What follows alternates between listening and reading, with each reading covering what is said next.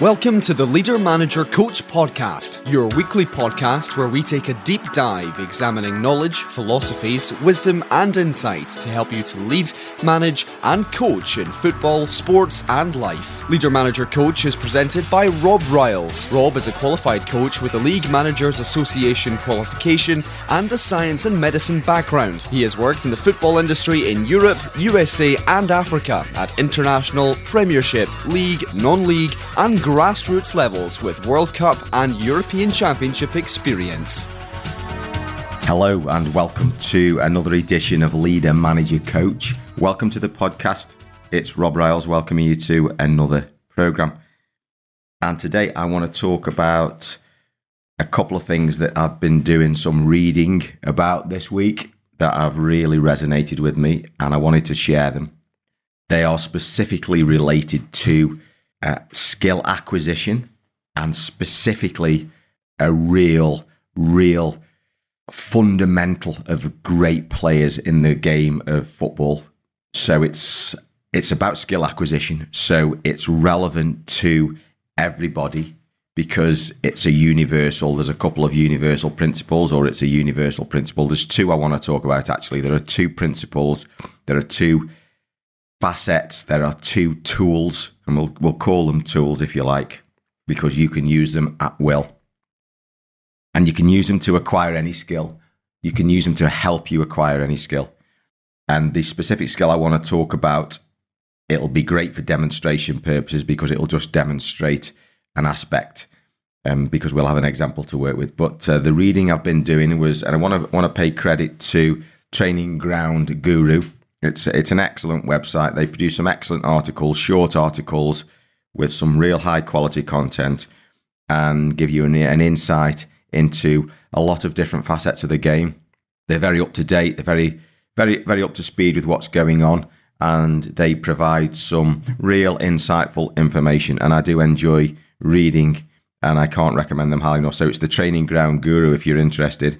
And one of the things they talked about this week was uh, a skill that re- the the top players in our game, some of the the most influential players in our game, some of the greats, what skill or what particular skill they have that that separates them, that plays an enormous part in them being so good.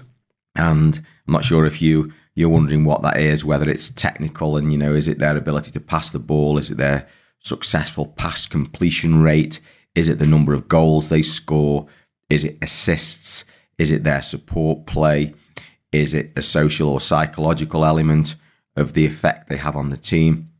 Well, actually, it's their ability to perceive and their ability to scan and their ability to know what's going on around them.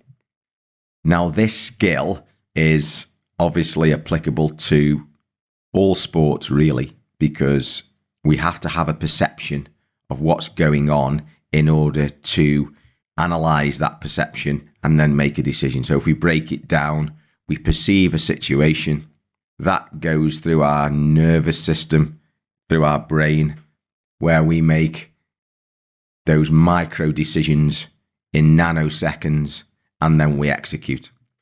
And as we all know, that happens phenomenally quickly.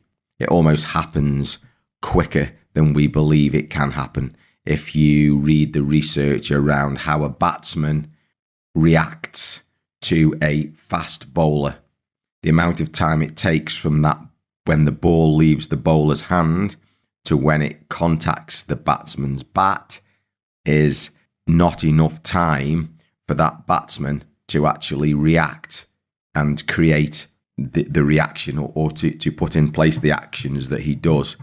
So therefore, there is something else going on, and that is probably highly related to perceptual skill of what the batsman can work out through, his knowledge, through his experience of the way the bowler is moving and what is going to happen.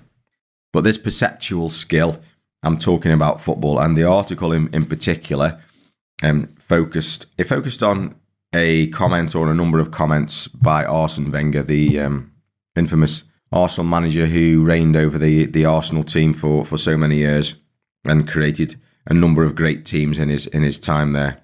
Certainly, teams that were very, very, uh, very, very fluent and played some wonderful football in their times. And his comment was that we learn as players, or young players learn, or we as coaches, we teach young players the wrong way round. Because he said that we teach them to become excellent at executing. So we teach them how to pass, how to shoot, how to head, how to control, how to do a turn, how to do a Cruyff turn, how to do this turn, how to do that, how to combine. So we teach them technical skills to execute. Then we kind of think about, oh, I'll tell you what I need to do as a coach. I need to teach them how to make decisions. So then we coach them in small sided game situations, in phases of play, in, in, in, in small practices, eh, you know, functional practices. Or then we go on to coach them in 11v11 as we develop into into older age groups. And we we often coach and stop practices and, and, and encourage and educate on what is the best decision. And we are dealing with, if you're working in the professional game, you'll be working with some quite highly technically proficient players. If you're working in the grassroots game, you, you, you may not have that exact same level of technical skill, but you will certainly, and, and highly likely, you will be looking at helping players as a coach to make better decisions. And then, how many of us can, can hand on heart say that we then kind of just go, we touch on time to time within this decision making educational process, teach players how to perceive. Um, do you know what's going on around you? Can you tell what's over your shoulder? Do you know where your centre forward is? Do you know where your right sided midfield player is? Are you aware?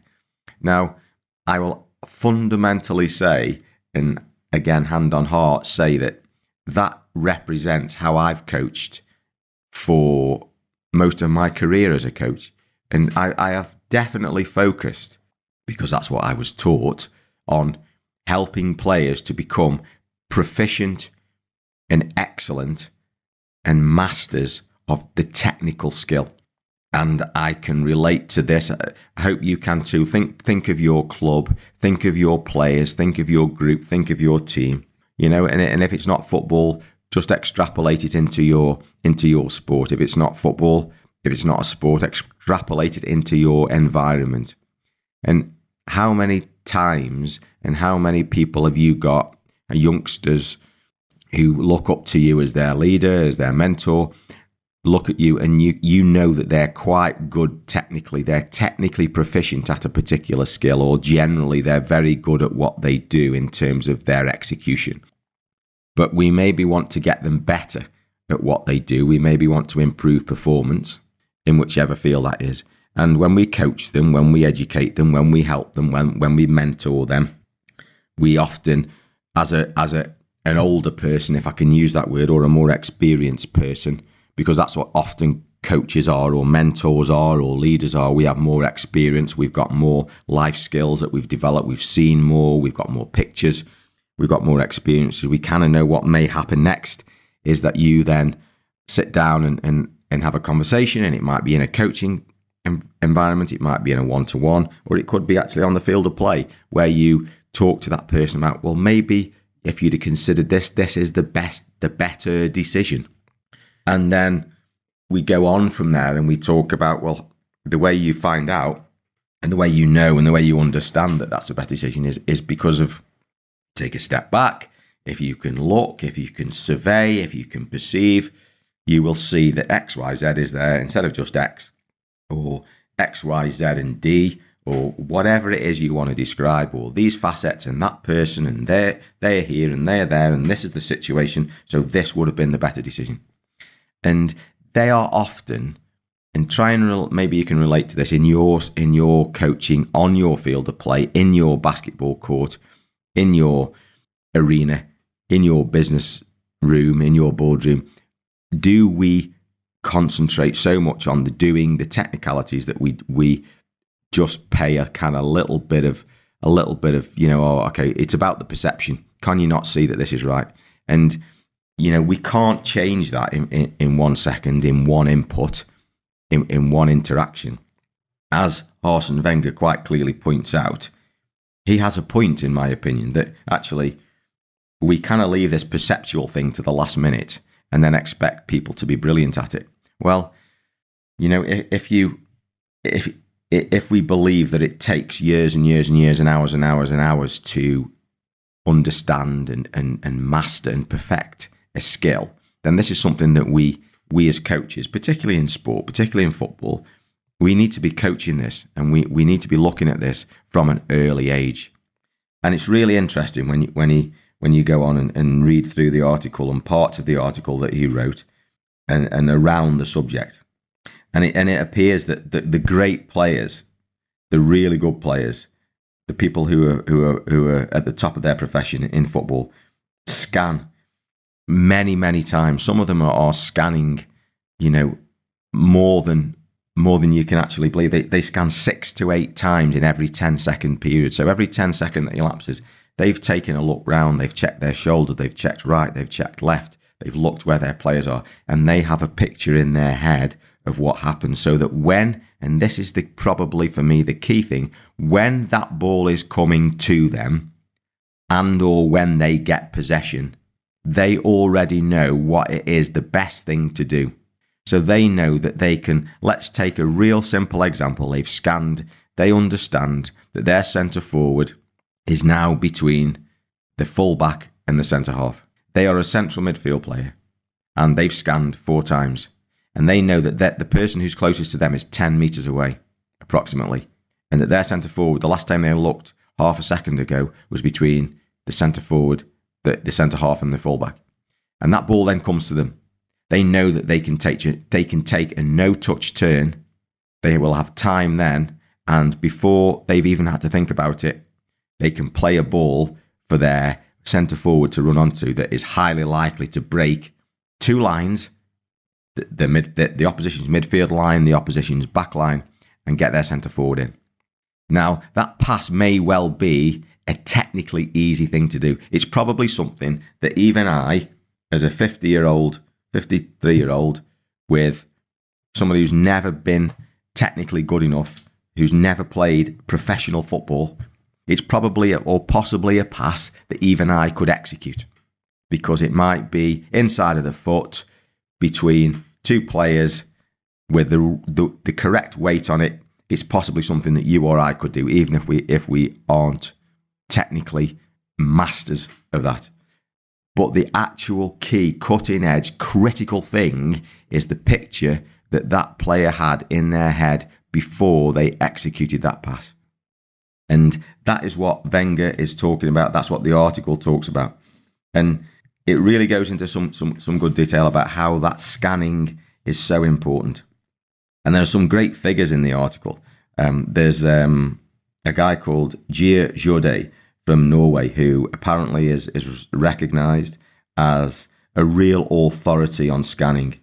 And it, it appears that he's, he's got a master's in the, in the subject and he he really does understand the elite performance role in terms of scanning perceptual ability. And from his research, he's found out that some of the, the best players in the world are scanning 0.83 searches per second. So Barcelona's Xavi scans 0.83 times per second. Frank Lampard, who is one of the top scanners, according to the research, who, who was filmed in the research and who was part of this process. He is high up there with over 0.6 searches per second. And that is what gives them these pictures. And there's a great story of Frank Lampard Sr., who during the young Frank's learning process as an academy player or as a young player at West Ham and then on to Chelsea, where he was constantly heard to be saying to his son, pictures, pictures, pictures, pictures.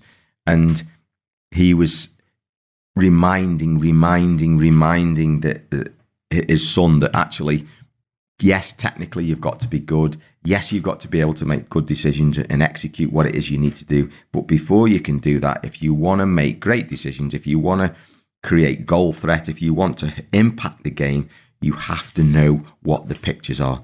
And this article for me brought it home that this is a skill that we are not yet focusing on enough. And I think there's a great deal of a great deal of value in taking time to actually look deeper into this. And um, yeah, if you want to take a deep dive into it, there, there, there's lots to go at, and I'm sure we're in the early stages of this. But scans, pictures, teaching players to play with their head up, lots of practices you, you can do to get people to know what pictures are, and you will be shocked if it's anything. If your practices are anything like ours or anything like mine, you will be shocked at the the poverty, if you like, of of of often some of the players of what they they can do when or they can't do when they're asked to know what a picture is in front of them because it's something that they've not been taught, they're not comfortable with, and they're focused on the ball. Because young players get focused on the ball, don't they? They follow the ball, and it, it's a difficult thing to get them to understand where's your position on the pitch, and it's not important where the ball is. Totally, yes, it's important that you're relative to that ball, but also you need to know what the pictures are around you. And if you can teach them that and get the penny to drop with that, you will play an enormous role, in my opinion, in helping them to become much, much better players. Something worth looking at. Moving on from that, then we're talking about helping people to develop a skill or a skill acquisition process. And again, I'm going to pay credit to the guy who who's reminded who's reminded me of this. Again, it's Brian Johnson, and um, Brian Johnson on um, his Entheos website. He talks about something called the audience effect. And essentially, it's basically this it's basically that if you are asked to perform an activity, doesn't matter what that activity is, if you are asked to perform that activity, you will go and do, and you will do, do it at a level that you can do or you're comfortable with. In the second scenario, put yourself in this scenario, you are asked to go out and perform an activity. And you turn up to do this activity, and it might be something that you do every single day it might be something that you do so often that you don't even think about it. It's totally unconscious and you just get on with it. And the second time you turn up, there are 50 people seated around to watch you do that activity. According to the research, it's an absolute nailed on certainty that your performance when you are being watched and observed will be better than when you do it unobserved. And that, in terms of psychology, is, is t- called the audience effect. And apparently, in our brains, we have a couple of little parts in our, in our brains which interpret what the attention of other people around us means to us. And that attention pushes us to perform better because we want, we desire a positive reaction from those who, who, who are watching us. So, because of that desire for that positive attention, those parts in our brain push us to do or perform better than if we did it unobserved. So, what's the what's the what's the key takeaway from this? The key takeaway of this is is that create environments in your coaching, create environments in your leadership whereby you observe people, people are observed, and they will may- maybe get recorded. Anson Dorrance used to stick up a league table every single week of certain practices that his players engaged in as a ritual. And it was observed by everybody, and everybody knew where everybody else was. And the effect of that, it's a great book. Anson Dorrance writes some great stuff. He's a very eminent coach. We've done a podcast about him. I strongly urge you go and, and read about it. Listen to the podcast, go and find out about him because he's done some great stuff and he's well worth following he just by actually doing that, observing, getting his your contemporaries, your other players to watch what goes on, people's performances go up. And basically, as coaches, we're after people's performances going up. So, you know, if we use that, we create a culture where people get observed and people things get recorded, people's performances will be higher. So, you know, that's what the accountability stuff works on. If you join a, an online group or you join a society or you're part of a, a club, then your performances in that particular arena are likely to be higher because of the accountability factor that Johnson terms the, the audience effect. and it's well worth utilizing as a skill acquisition thing just to put into your put into your your coaching practice if you like or your leadership and your management and the last thing again we've talked about this. We've talked about this before. We've talked about it quite a lot actually when we talk about deep work and we talk about focus and we talk about using our minds effectively.